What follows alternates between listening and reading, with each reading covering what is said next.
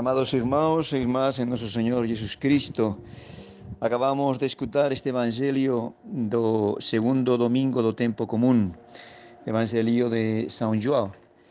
Eu me imagino, eh, sabendo como sabemos o carácter do evangelista São João, um carácter sentimental, muito sensível, de coração muito ardente.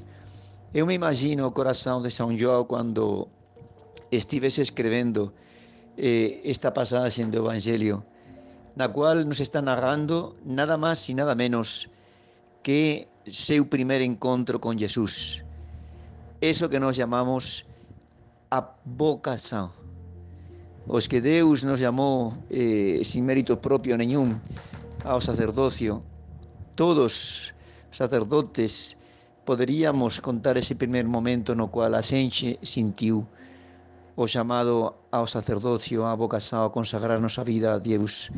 Esse primeiro encontro com Jesus Cristo que nos chama para seu seguimento. Porém, esta experiência não é só para aqueles eh, que Deus nos chama a vida apostólica consagrada a um sacerdócio, uma vida religiosa. Também os que Deus chama a vida matrimonial estão chamados ao seguimento de Cristo, à santidade. Todos estamos chamados a ese seguimento e imitação de Cristo, já seja no matrimônio, já seja no celibato, cada um segundo o seu jeito, segundo as qualidades, as características próprias desse estado, do próprio estado. Então vejam, queridos irmãos, que aqui São João nos está contando como foi o primeiro encontro com Jesus.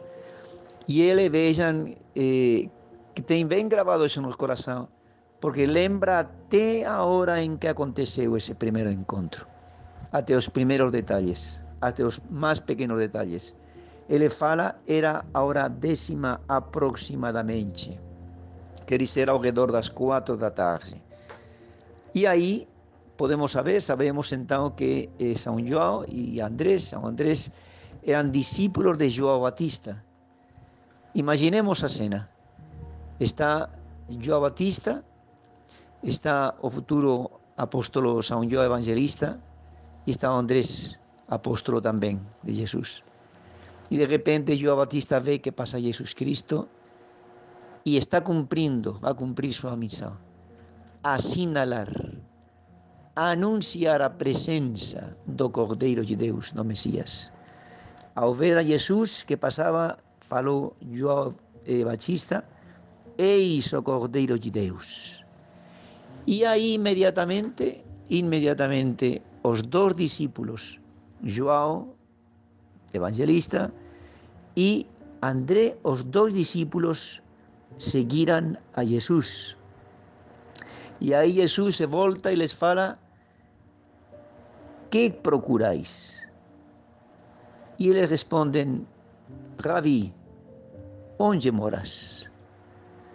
Quer dizer, morar, por que perguntam onde moras? Ese un jeito de dizer, Señor, queremos te seguir. Porque vexan, o discípulo non é como acontece agora que o discípulo de unha escola, de unha facultade, de unha universidade, va aí ás aulas, asiste e volta para a súa casa. Non, os discípulos sentados, discípulos de Cristo, moraban con ele. Por eso preguntar a onde moras é a mesma cosa que dizer, Señor, queremos ser teus discípulos queremos te acompañar, tenemos que seguir, queremos nos escribir a tua escola para que nos ensines. E fala São João, fala São João que ese dia ficaran con ele. Jesus responde: Vinde e veje. Vinde comigo, veje como eu vivo, veje o que escutai o que vou falar para vocês. Era o mestre, era un mestre que ensinaba no só con a palabra, mas con a propia vida. Por isso Jesus Cristo responde a São João, eh, vinde e. Qué bonito si todos os que nos dedicamos, queridos irmãos e irmás, todos os que nos dedicamos a ensinar a palavra de Deus, sobre todo a palavra de Deus, todos os que temos autoridade, e aqui também estou incluindo aos pais de família e às mães de família. Todos os que temos de algum modo que ensinar Os pais deben ensinar, deben educar a seus fillos. O sacerdote debemos educar, debemos formar a conciencia dos fiéis. Todos deberíamos poder dizer, vinge e vede como eu vivo, não somente como eu falo, que é o que eu falo, mas como eu vivo. Que fósemos verdadeiros modelos de eso que estamos ensinando. Ese é o mestre perfeito. Ese debería ser o sacerdote, o pároco santo. E ese debería ser o pai e a de familia santos que educan, que ensinan, educan ensinando e sobre todo educan con seu exemplo. Importantísimo, queridos irmãos, isto. E por último, vejan que é a de São Pedro também. Porque André, um dos dois que estavam com João Batista, eh, a seu irmão Pedro e lhe falou: Olha, hallamos o Messias. Ve, hallamos o Messias, que quer ser Cristo. E levou a seu irmão Pedro até Jesus. E aí vejam vocês, queridos irmãos, é importantíssimo, importantíssimo, em ordem a discernir qual é a igreja de Jesus Cristo. Porque é evidente no Evangelho, na palavra de Deus, que Cristo fundou uma igreja. Não muitas igrejas, não essa multidão, tantas como mais de 33 mil denominações ou igrejas que falam protestantes que existem atualmente. Mais de 33 mil. Igreja de Cristo existe uma. Uma. Cristo fundou uma igreja. E qual é essa igreja? Vejam a vocação, desde a primeira conversa, a primeira palavra que Cristo dirigiu, aqui segundo São João, a São Pedro, a primeira palavra que ele falou foi Tu és Simão, filho de João, chamar-te-ás Cefas. E Cefas não era um nome eh, próprio.